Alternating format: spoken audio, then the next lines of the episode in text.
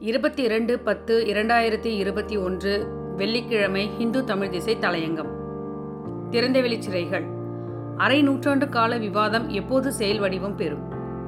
சிறைகளை பார்வையிட்டு ஆய்வுகள் நடத்தி வரும் தமிழ்நாடு சட்டத்துறை அமைச்சர் அனைத்து மத்திய சிறைகளிலும் திறந்தவெளி சிறைகள் அமைக்க அரசு கொள்கை முடிவெடுத்திருப்பதாக தெரிவித்துள்ளார். திறந்தவெளி சிறைகளுக்கு ஏற்றவாறு இடங்கள் தேர்வு செய்யப்பட வேண்டும் என்றும் நிதி நிலைமையை கருத்தில் கொண்டே இத்திட்டம் செயல் வடிவம் பெறும் என்றும் அவர் கூறியிருப்பது புரிந்து கொள்ளக்கூடியதே. நீண்ட கால சிறை தண்டனை அனுபவிப்பவர்களில் நன்னடத்தை கொண்டவர்களுக்கு தண்டனையின் கடுமையை குறைக்கும் வகையிலும் அவர்களுக்கு தொழில் வாய்ப்புகளை உருவாக்கி தரும் வகையிலும் திறந்தவெளி சிறைகள் அமைகின்றன. தண்டனையின் நோக்கம் குற்றவாளிகளை சீர்திருத்துவதாக அமைய வேண்டும் என்ற கோட்பாட்டின் அடிப்படையில் திறந்தவெளி சிறைகளை சட்டவியல் அறிஞர்கள் பலரும் தொடர்ந்து வலியுறுத்தி வருகின்றனர். ஆயிரத்தி தொள்ளாயிரத்தி எழுபத்தி இரண்டில் மு. கருணாநிதி முதல்வராக இருந்தபோது சட்டமன்றத்தில் உறுப்பினர்களின் கேள்விகளுக்கு பதிலளித்து பேசிய அப்போதைய சட்ட அமைச்சர் சே. மாதவன் தஞ்சாவூரின் நீலகிரி தோட்டத்திலும் கோவை சிங்காநல்லூரிலும் திறந்தவெளி சிறைகள் உள்ளதாக குறிப்பிட்டுள்ளார். சிவகங்கை அருகிலுள்ள முத்துப்பட்டியிலும் செங்கல்பட்டு மாவட்டத்தில் உள்ள வேங்கடப்பட்டினத்திலும் திறந்தவெளி சிறைகள் அமைக்கும் திட்டம் பரிசீலனையில் உள்ளதாகவும் அப்போது அவர் குறிப்பிட்டார்.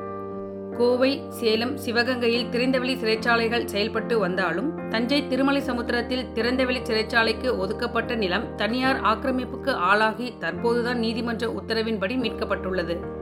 சிங்காநல்லூர் திறந்தவெளி சிறையில் நூறு சிறைவாசிகளும் சேலம் பண்ணை சிறையில் பத்து சிறைவாசிகளும் சிவகங்கை புறசடை உடைப்பு சிறையில் நூற்றி ஐம்பது பேர் மட்டுமே தங்க முடியும். எனவே திறந்தவெளி சிறைச்சாலைகள் என்பவை தமிழ்நாட்டை பொறுத்தவரையில் பேரளவுக்கானவையாக மட்டுமே இருந்து வருகின்றன என்பதுதான் உண்மை நிலை. ஆயிரத்தி தொள்ளாயிரத்தி எழுபத்தி இரண்டில் பரிசீலனையில் இருப்பதாக சொல்லப்பட்ட செங்கல்பட்டு வேங்கடப்பட்டினம் திறந்தவெளி சிறைச்சாலை தொடங்கப்படவில்லை. ஆயிரத்தி தொள்ளாயிரத்தி எழுபத்தி ஒன்றில் சட்டமன்ற விவாதங்களில் மாவட்டந்தோறும் திறந்தவெளி சிறைச்சாலைகள் தொடங்கப்படுமா என்றும் கூட கேள்விகள் எழுப்பப்பட்டுள்ளன. அப்போது மதுரையிலே திறந்தவெளி சிறைச்சாலைகளுக்கான இடம் தேடப்பட்டு வருவதாக அப்போதைய சட்ட அமைச்சர் சே. மாதவன் தெரிவித்தார். மதுரையிலும் இன்னும் திறந்தவெளி சிறைச்சாலை தொடங்கப்படவில்லை. சுதந்திர போராட்ட காலத்தில் சிறைவாசிகளாக இருந்த காங்கிரஸ்காரர்கள் விடுதலை கிடைத்து ஆட்சிக்கு வந்த பிறகு சிறைகளை கவனிக்க தவறிவிட்டார்கள் என்று தனது சிறை குறிப்புகளில் எழுதியுள்ளார் அண்ணா.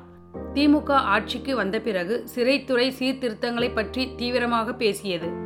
அண்ணாவும் அவரை அடுத்து முதல்வராக பொறுப்பேற்றுக் கொண்ட மு. கருணாநிதியும் இருவரது ஆட்சி காலத்திலும் சட்டத்துறை அமைச்சராக பொறுப்பு வகித்த சே. மாதவனும் அரசியல் கைதிகளாக சிறையில் அடைக்கப்பட்டிருந்த தங்களது அனுபவங்களின் விளைவாக சிறை சீர்திருத்தங்களில் தீவிர அக்கறை காட்டினார்கள். திறந்தவெளி சிறைகளையும் மேம்படுத்த விரும்பினர்.